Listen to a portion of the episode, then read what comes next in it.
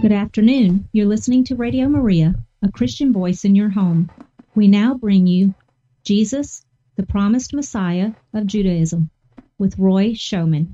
Hi, this is Roy Schoeman, and welcome again to Jesus, the Promised Messiah of Judaism, the show on Radio Maria that celebrates the Jewish roots of the Catholic Church, or seen the other way around, that celebrates the fulfillment, the full realization of all of the promise of Judaism, all of the promise of Judaism, all of the promise of Judaism in the Catholic Church and her sacraments. The theme of the show usually revolves around the Jewish roots of the Catholic Church, so to speak, or the connection between Judaism and Catholicism. But I have a little confession to make, which is um, my wife is a philosopher. She's uh, the former chair of the philosophy department at Ave Maria University. And she gave a talk a couple of days ago on um, love and marriage and the church teaching about related moral issues. And uh, it, I, of course, I'm married to her, but I think it's an excellent, excellent, very, very valuable talk and very beautiful because it basically discusses how marital love is a reflection of the love within the Most Holy Trinity. And as the it's the love between the Father and the Son in the Most Holy Trinity that is fruitful in the um, a procession of the Holy Spirit, that the Holy Spirit flows from the love between the Father and the Son. Love is intrinsically fruitful, is intrinsically creative, and that is the intention for human marriage also, is to be a reflection of that.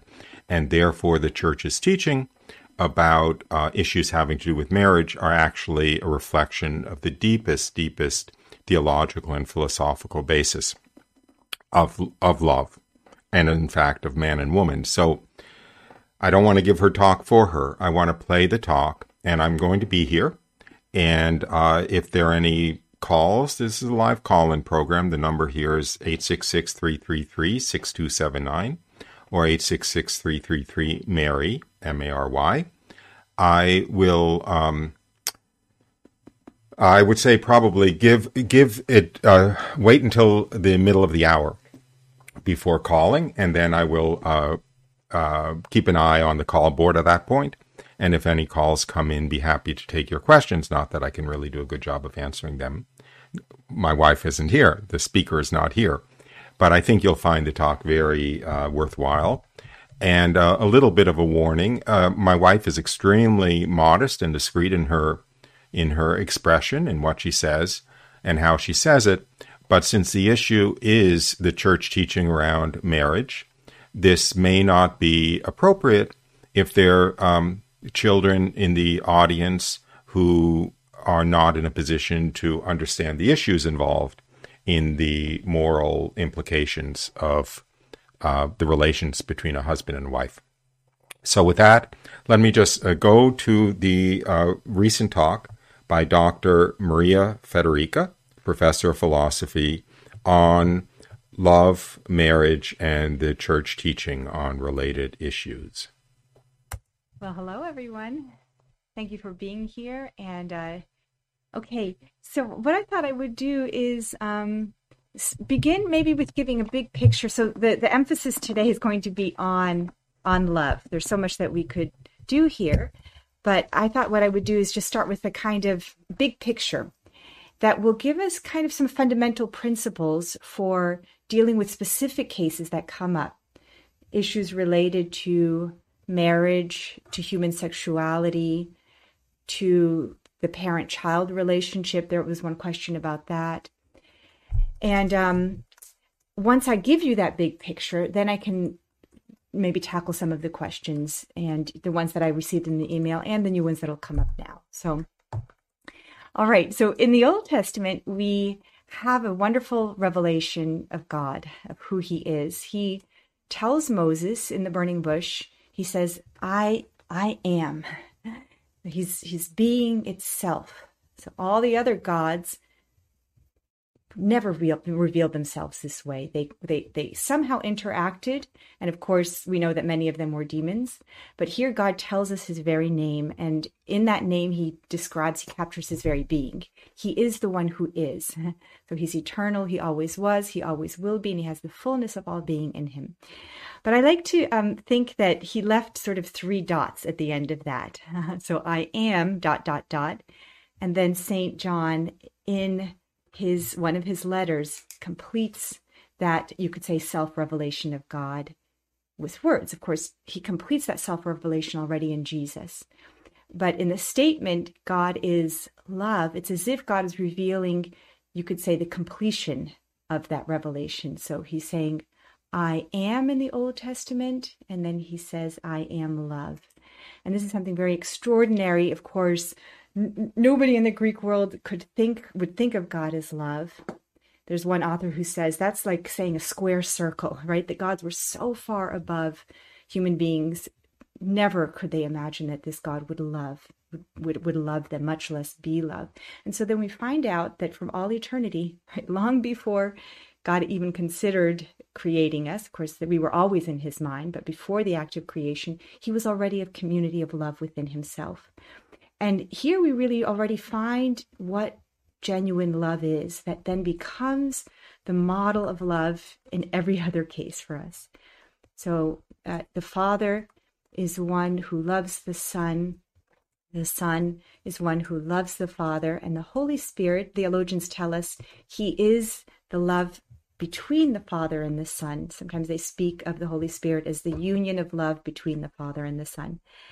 And um, if you if we reflect on this and um, actually follow what theology has told us, we discover that the three components of love are already contained in the Trinity and revealed there. So, what does it mean to be father? Unfortunately, earthly fathers don't always reflect this perfectly, but in fact, to be father means to give oneself, make a complete gift of self to the other. And that's what the Father within the Trinity is. He is self giving. Theologians even say that he doesn't have a person before he gives himself. His person, his very person is self giving. And the Son is nothing but the receiving of the Father who gives himself in love. And then the Son, of course, makes a return of himself. So here you have the giving and the receiving of love contained within the Trinity. And then the third component of love is revealed to us as well. This mutual giving and receiving, you could say, bears fruit. It's it's generous, it's diffusive, it's it's it overflows, all right? It can't be contained. It's so enormous that two persons should make a complete gift of themselves to one another and receive one another so completely that it's as if the bonds of that relationship are broken and it overflows into a third person. So we know that in God we don't really have creation, right? God just is. But nevertheless, we see uh, the giving, the receiving, and the fruitfulness of love. So that's how the Holy Spirit has often been understood within within Catholic theology as the fruit of the love between the Father and the Son and the bond that unites them. So, but God chose not to remain you could sell could say alone, although he's not alone anymore, right? He has this Trinitarian love within himself. He chooses to be generous and to bring into existence other other persons who he then wants to invite into a relationship of love with himself and this is kind of fun when i when i do this class with my students i can give a philosophical proof of the fact that the, the reason that god creates is out of love and only out of love. He can't have possibly have any other reason for creating. So he first begins by creating angels. And they we know that they make a choice all at once for or against God and then enter into their eternal destiny after that moment. But then he he chooses to create this very strange creature persons that are not pure spirits like angels, but that are embodied so they have flesh and blood. They take up space. They live in time. We don't know if angels live in time, but in some sense, we um, we are we don't exist all at once, and we're we're born as helpless infants, and then we very gradually become adults and become persons in the full sense that can then um, you could say um, well ultimately we're called to make a return of love So I like to think of God's creation as a kind of, um, well, think of a prism. And when God is light, right? But if you put a prism, if you put light through a prism, it, it breaks up into the five colors. And I like to think of creation as a kind of reflection. It's each, everything that is created is a kind of um, a, a ray coming from God's being. It somehow reflects God and shows who he is. So, of course, every creature just shows a tiny bit of who he is, but nevertheless, all of creation is, you could say, love refracted, right? Love giving itself and somehow being contained in these tiny reflections.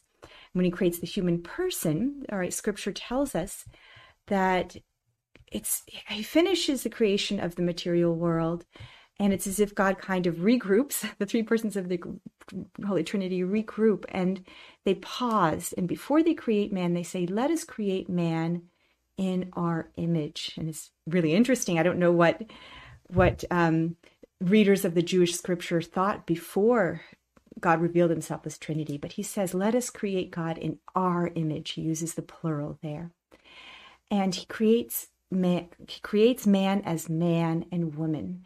And John Paul II already has given us a tremendously rich reflection on this that it's only in the the creation of the two genders that we have a full reflection of God.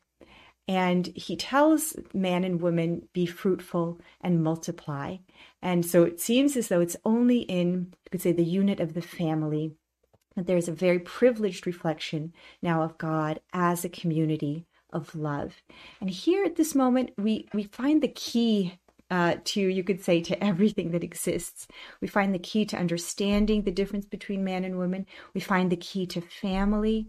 It's very important to think about this because in a fallen world, we can sometimes think of family as as a burden right uh, i think some of the deepest wounds that we have come to us through our family very often sadly through our parents sometimes through our brothers and sisters but the original plan is that this is meant to be a unit of love and if it hadn't been for the fact that we messed up right there this there would be a kind of perfection to this this beautiful setup so the meaning the original meaning of man and woman and this relationship of family is to be an expression of love, really to be a participation in the Trinitarian love of God. So now we have something very strange. Adam and Eve spring directly from the hand of God. But after that, so that's similar to the angels, right? They spring directly from the hand of God. But now, unlike the angels, every other human person that comes into existence comes into existence through other human persons. It's as if, in a way, God, uh, we could look at it different ways. We could say God gives a share of his creative action to other creatures, right? Angels don't have this privilege. They were not invited into this, you could say, magnificent cooperation with the creation of new human persons. So um, we have to kind of wonder at this that God's creative love is, in some sense, you could say, handed on to man and woman, to human beings.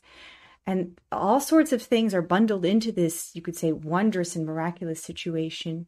He now depends on his creatures to bring new life into existence. So if man and woman, I mean, marriage is a free contract, right? Or a free covenant. Man and woman do not have to enter into marriage. So he depends on them to to create new souls. It's only if they choose to marry, it's only if they choose to cooperate with him in bringing about new souls that this actually happens. And in a funny way, he also kind of um, it's as if he also steps back. Now, of course, he directly creates the human soul and husband and wife directly create the body. But after that, that moment of creation, he, in a sense, steps back, and all the love that he is pouring out into every single soul at the moment of creation, you could say he now depends on the parents to become the communicators of this love. So this is very, very beautiful. Again, it's it's sad that it doesn't always um, live up to its potential, but never mind that for now. Let's just for a moment um, marvel at this incredible state of affairs that while God creates every single person um, with this incredibly tender affection, with this direct attention. He looks every person in the eyes, so to speak, from the moment of their creation. And he he's there ready to give his love, to pour it out, and he in fact is pouring it out at every moment. But he in some sense is hidden. And he depends on the parents to be the first ones to communicate that love. And he associates the human hearts, right? He wants the human heart of the mother, the human heart of the father to be filled up with his love, right? And becomes their love. And then that's how he pours his love out to the human person. And here we could we could spend a very long time on this. Um, it's a very exciting part in my philosophy of love course where we talk about the play the role of love in the development of the human person. So here again we have great potential for woundedness and for things to go wrong.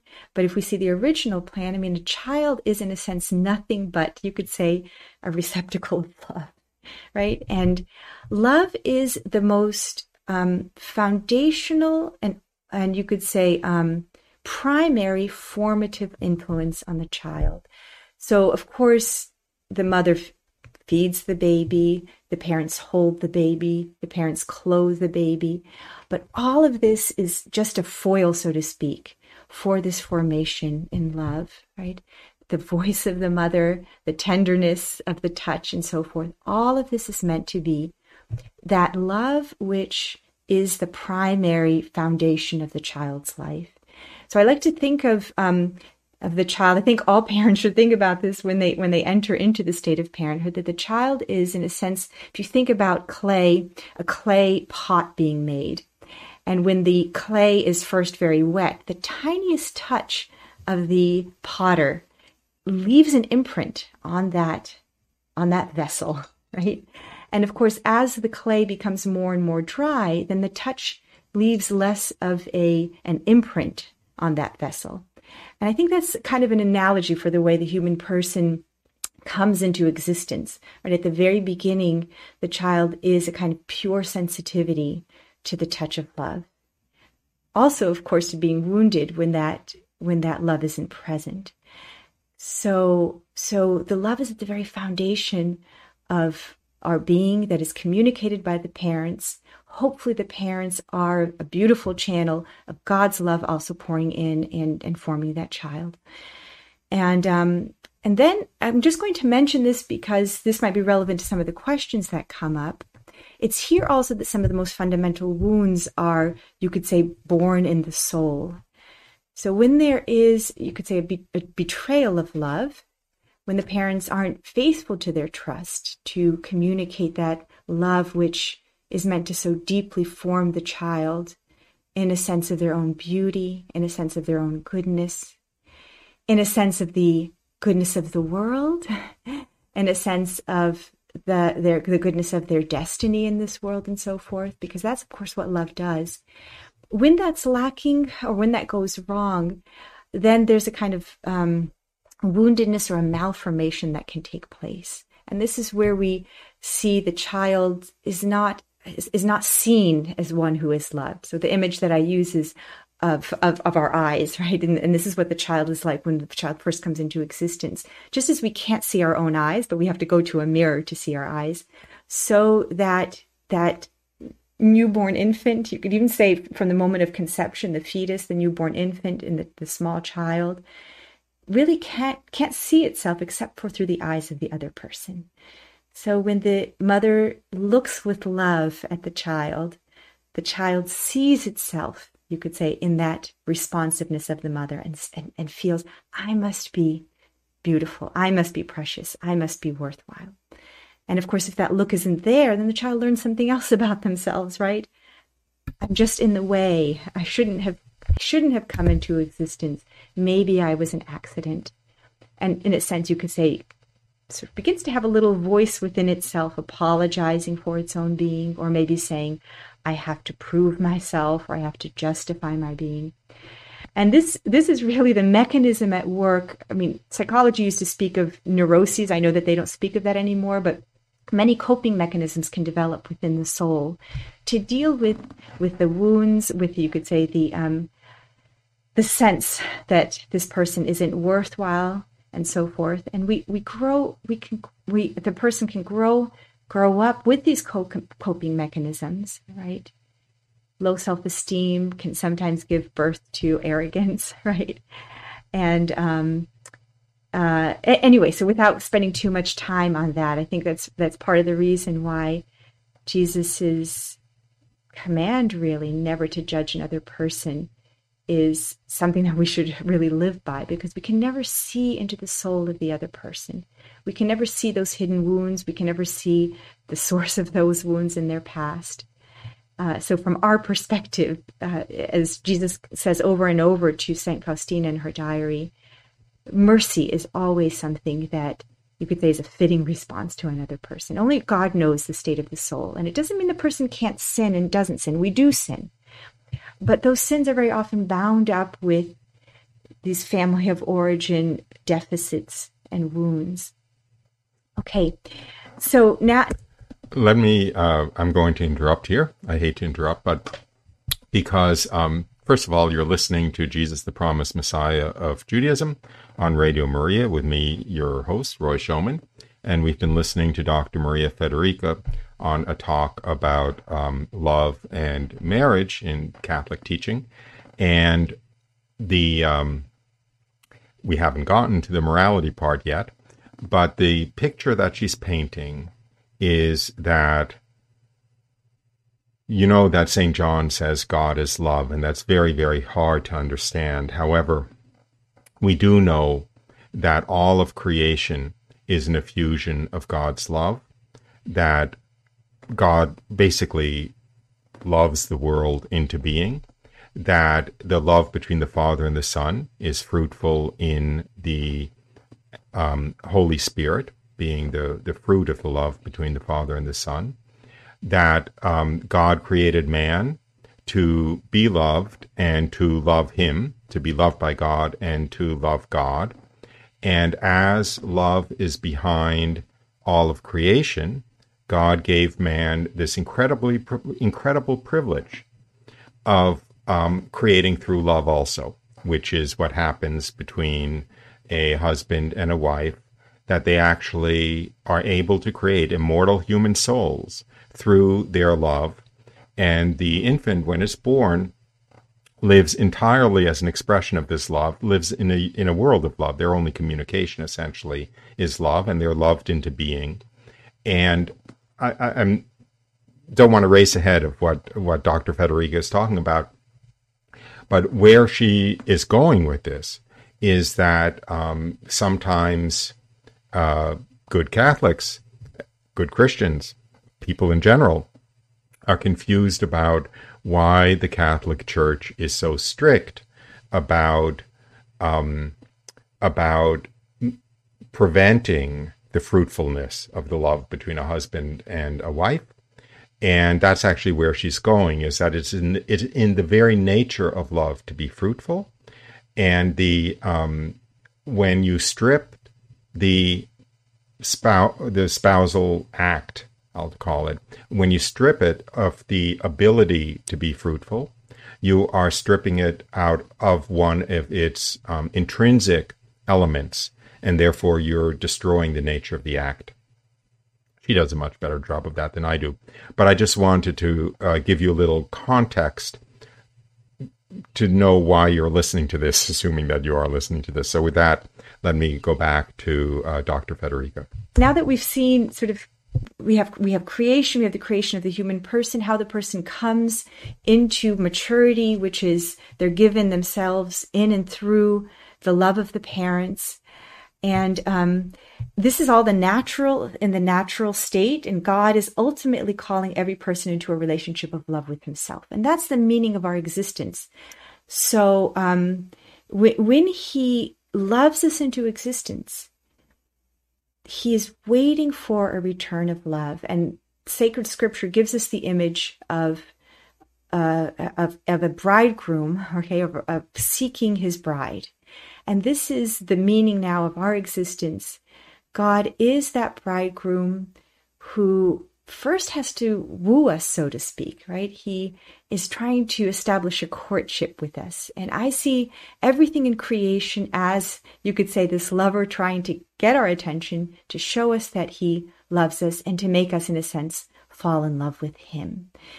So even though there's a very dramatic thing going on in the relationship between the parent and the child, ultimately it's between the person and God. This is the primary relationship of every human being is that we were set into the world by our parents and from you could say from that moment on so to speak the primary relationship is between the soul and God. And all the burdens that we carry from the family of origin now, you could say, are the material for this relationship between the soul and God. And everything that happens in our life, everything that God allows and does, because for him, of course, that's the same thing, is his attempt to make us fall in love with him. It's his attempt to purify us and make us worthy of this love that he's calling us to.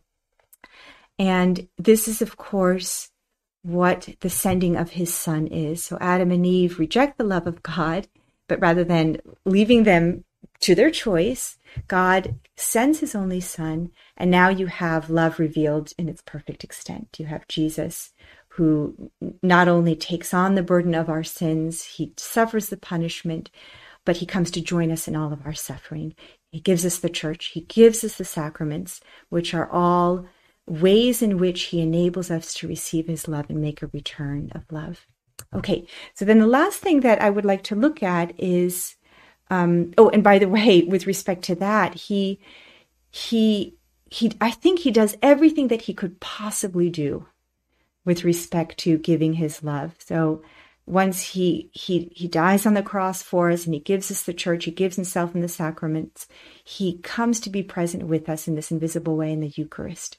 Always available, always present in the in an utterly unthreatening and loving manner, right? In that silence, he calls us into that silence and into that solitude. That's where we find him now okay, is in the silence and the solitude of the Eucharist. In some way, we have to enter into that silence and solitude in order to find Him because that's where He dwells. And all the love of His longing and passionate heart, which is thirsting for uh, a return of love from each of us, is dwelling in the Eucharist, right? Which where He gives Himself to us every day if we want, and where He remains present in adoration. If, if, we're blessed enough to have exposition, that's that's wonderful. Otherwise, in the tabernacle, where we can be with Him anytime, even from our homes. Sometimes, if you have a sleepless night, you can make yourself present before that blessed sacrament in the church, prostrate with Him, keeping Him company, receiving His love, and making a return of love. So, in some sense, you could say that pinnacle of His love is really found in the Eucharist. Okay, well, I'm interrupting once again. We're halfway through the program. And I don't know if anyone uh, has any questions or comments. The number here is 866 333 6279 or 866 333 Mary, M A R Y.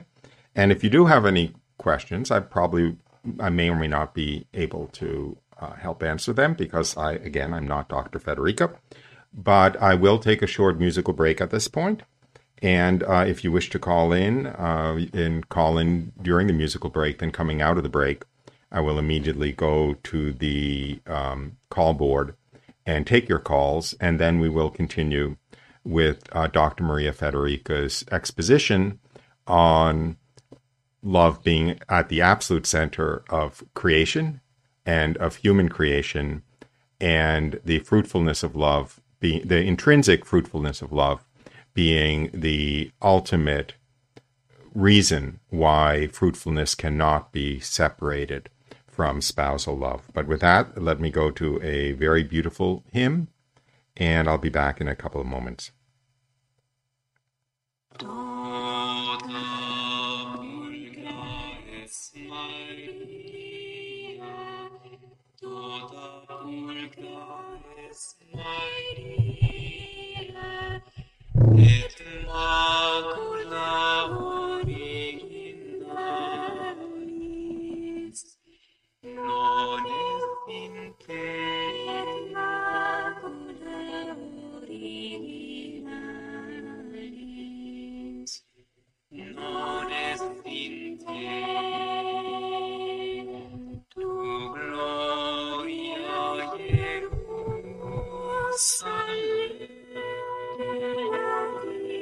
non est Onorificentia populi nostri,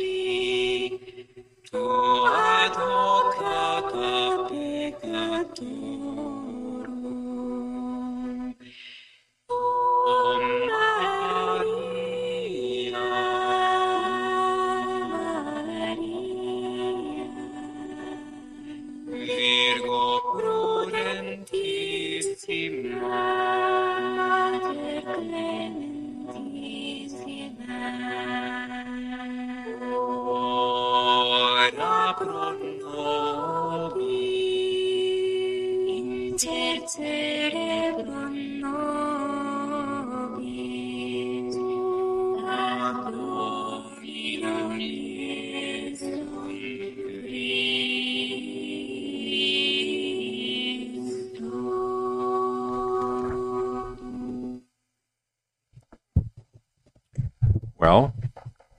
I'm back, and um, there haven't been any calls, so we will continue with Dr. Fedoryka's uh, exposition on the um, love, marriage, and the church teaching on marriage.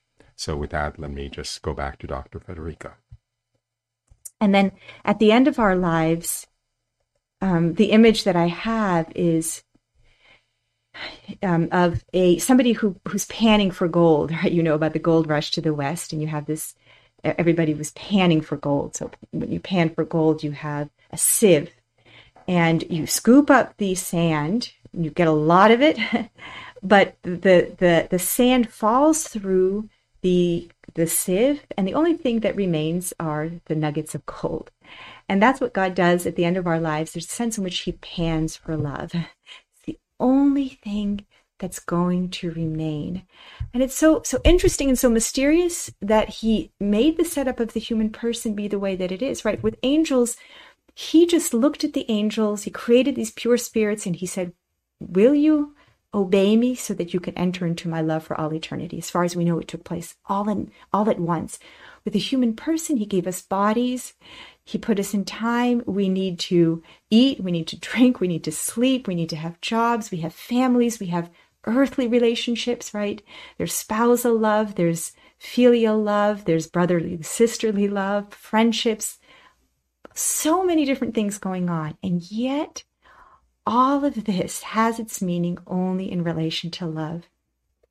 So at the end of life, that's the only thing that's going to remain. He's going to pan our lives for the love that's present. That's what St. Paul, in a sense, tells us when he says, faith, hope, and love remain, and the greatest of these is love. And he says, if I'm a, I can, I can move mountains, I can even give my life, but if I don't have love, it means nothing. Okay, so the meaning of everything in our earthly existence has to be related to love and it's going to have its meaning from that on the other on the other hand it's very beautiful right to think that even as saint therese picking up a pin can become meaningful right? This is especially i think for um for mothers who feel that their lives are so filled up with these very insignificant things right? They're tor- turned to pure gold right? We can have the midas touch of love.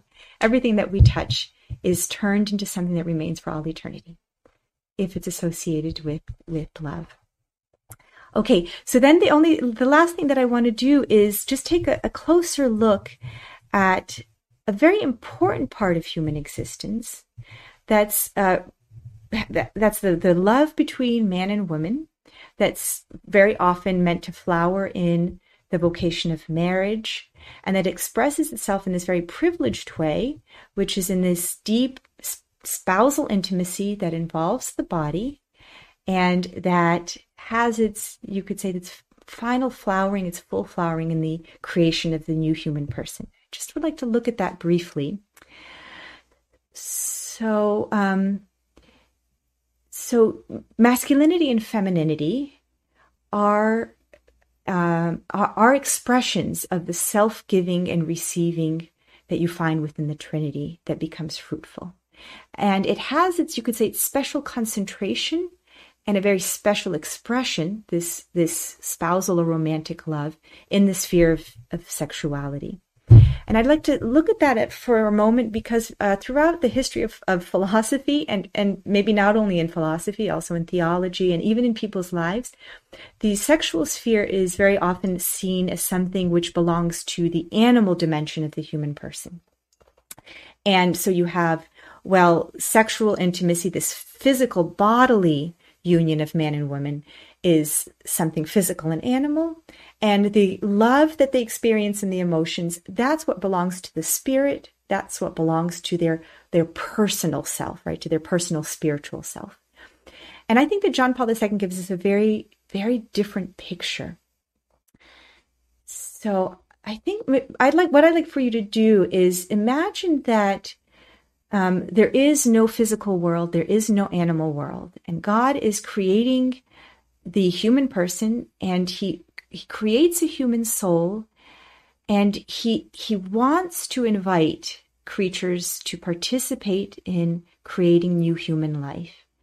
And he says to himself, so to speak, well, wait a second. If they only have souls, these creatures will not be able to help me create new, new human life because they won't have anything to give to a new person, right? They, it's not as though we could break off part of our souls and contribute it to the coming into existence of a new human person. So he says, I'm going to make the physical dimension. I'm going to make something material because we can share material things with other persons, right? So what he does, he says, I'm going to give this soul a body. And everything about that body is going to be an expression of their personal self. It's going to be like an image of what the person is. And so you could say that the human soul, you could say, breaks into the material world and establishes or creates for itself a kind of image, something that reflects the personal soul. So human sexuality is an expression of something within the person. And so what it does is it is taken up into the spiritual self of the person and becomes, so to speak, a kind of vehicle of love between man and woman. It's not something animal, it's something personal that is destined to be an expression of spousal love. So now, if we go back to this idea of love as having these three dimensions the giving, the receiving, and the fruitfulness, we see that human sexuality is formed and fashioned to be a kind of image of giving, receiving, and now the fruitfulness is embodied or incarnated in the creation of a new human person, right? So the fruitfulness is not just something in the souls of the spouses, but it's something that takes on flesh in the new human person. All right, so this, of course, is the fact that sexuality is fashioned by God and shaped by God to be a kind of incarnation of the reality of love is the foundation of the church's teaching on sexual morality. Right? So, why is it that contraception is not permitted? Okay, now we can say it's not permitted by the Catholic Church, but that's not quite right it's not permitted by God, and the Catholic Church protects the teaching, you could say, of the Creator when it comes to the creation of new human life. And this is what we have then. So now this has become more clear through John Paul II, but the church is saying that because love has these three dimensions, if spouses enter into this expression of their spousal love, which includes the body, which is not just a bodily act, right? It's an act of their very persons. If they have, there's giving and receiving, then there's also going to be a fruit. And if you begin to dismantle any part of that, then you dismantle that act as an act of love. So if you remove the possible fruitfulness of this, you could say, spiritual incarnated act.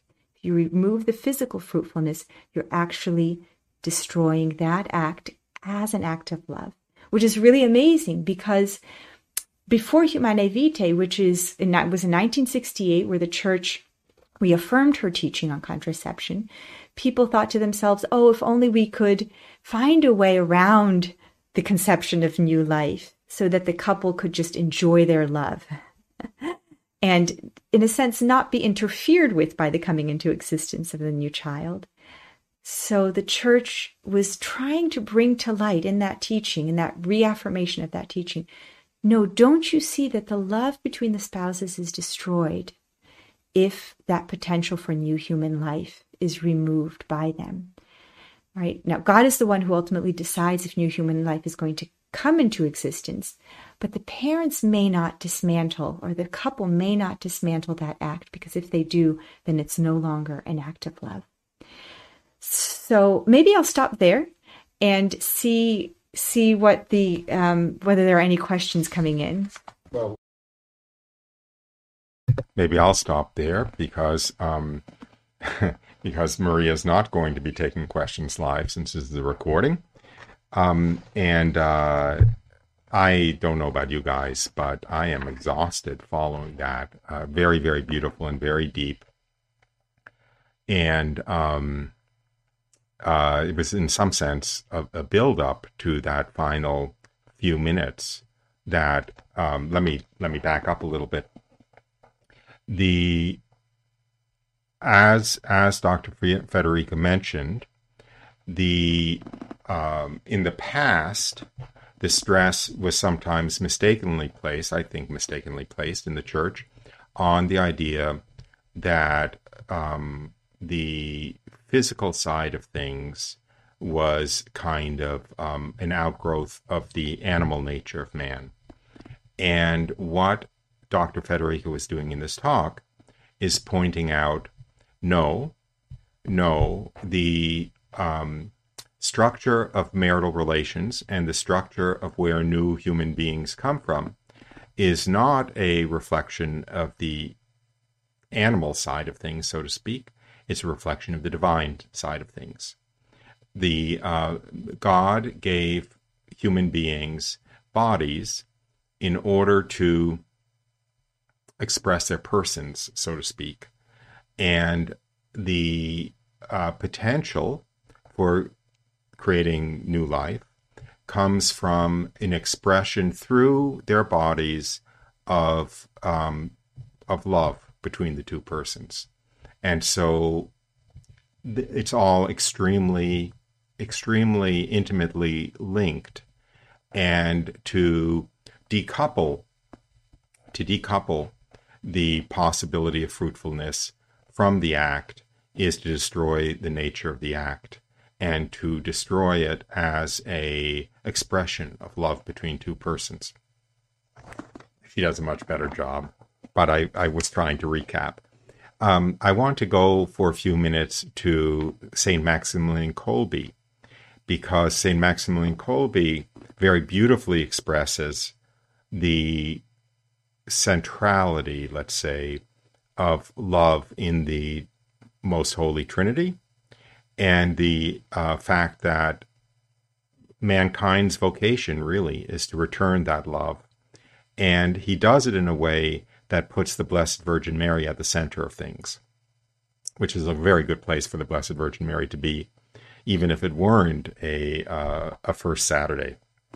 So let me go to a short writing from St. Maximilian Kolbe, which, if I'm not mistaken, was actually the very last writing of St. Maximilian Kolbe before he was taken off to the concentration camp. So here goes. Who then are you, O Immaculate Conception?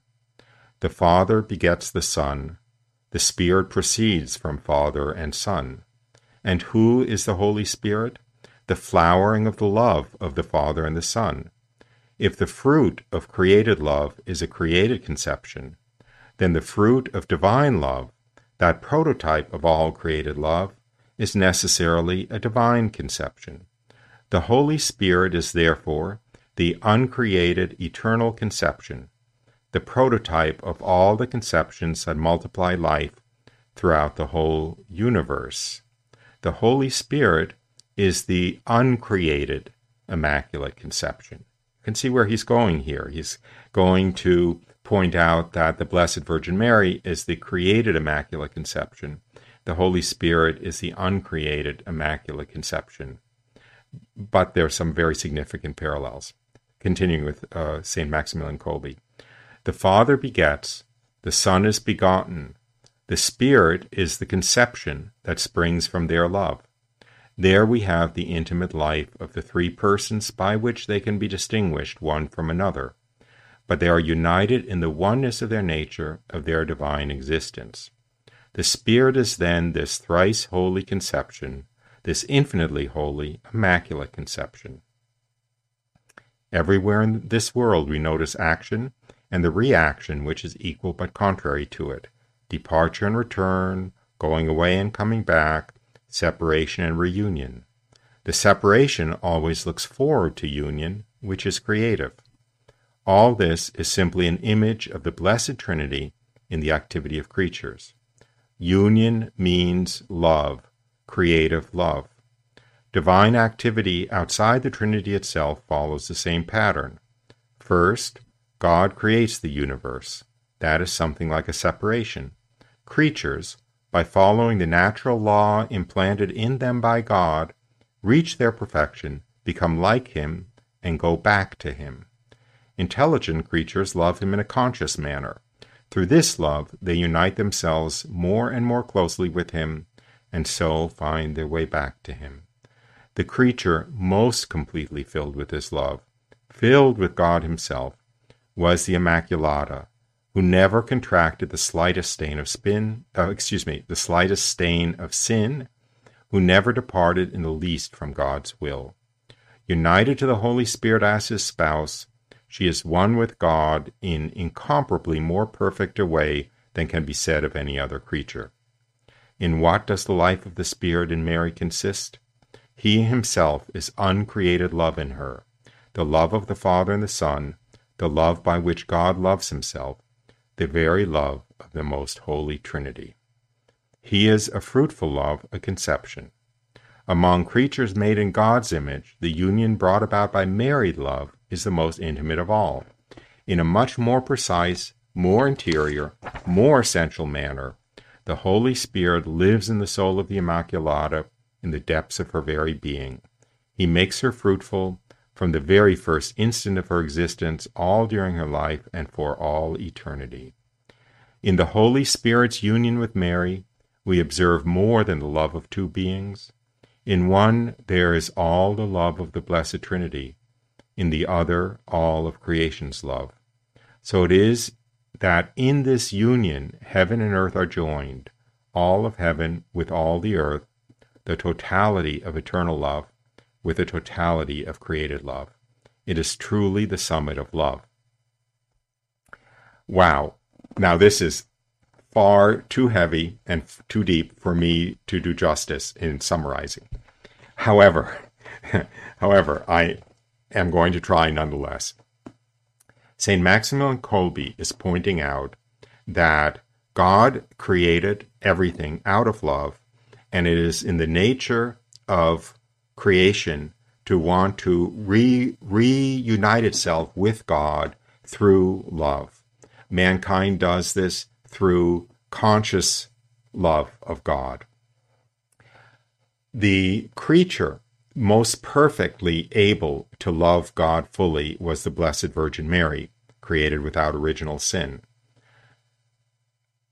The Holy Spirit is um, the summit of the uncreated love between the Father and the Son. The Blessed Virgin Mary is the summit, the pinnacle of the creature's love, mankind's ability to love God. In the Blessed Virgin Mary, because she's the spouse of the Holy Spirit, in the Blessed Virgin Mary, the Holy Spirit is united to the Blessed Virgin Mary. They are, of course, still two persons, but they are two persons in a marital union. Therefore, in this union of the Holy Spirit with the Blessed Virgin Mary, the spousal union between the Holy Spirit and the Blessed Virgin Mary, so it is that in this union, heaven and earth are joined, all of heaven with all of the earth, the totality of eternal love with the totality of created love. It is truly the summit of love. Now, Maximilian Kolbe now concludes this reflection, this meditation, with the mysterious fact that when St. Bernadette asked the Blessed Virgin Mary what her name was, she said, I am the Immaculate Conception. She didn't say, I'm immaculately conceived or I'm the one who is immaculately conceived. She says, I am the Immaculate Conception. So, going back to the words of St. Maximilian Kolbe, at Lourdes, the Immaculata did not say of herself that she had been conceived immaculately, but as St. Bernadette repeated it, I am the Immaculate Conception. If among human beings the wife takes the name of her husband because she belongs to him, is one with him, becomes equal to him, and is with him the source of new life, with how much greater reason should the name of the Holy Spirit, who is the divine Immaculate Conception, be used as the name of her in whom he lives as uncreated love, the principle of life in the whole supernatural order of grace.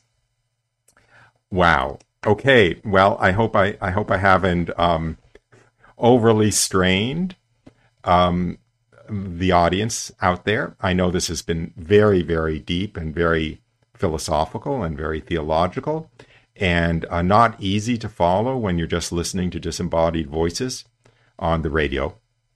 But um, I hope it has nonetheless uh, been somewhat fruitful, and um, and I hope that you've enjoyed it, and I hope that you join us again next week, same time, same place, for Jesus, the Promised Messiah of Judaism, on Radio Maria with me, your host Roy Schoeman, and I promise I promise to be less philosophical next week. So with that, it's time to say goodbye.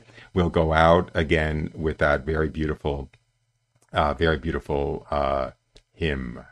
Uh, by the way, which is sung by a, a lovely small religious community called Harpa Dei, H A R P A, new word D E I, and um, they have a they have a channel on YouTube with many more of their their beautiful uh, sacred music. So with that, let me go to Harpa Dei singing "Toda pulchra est tu, Maria." Totally beautiful are you, Maria. Tota pulcra es Maria, tota pulcra es Maria, et macula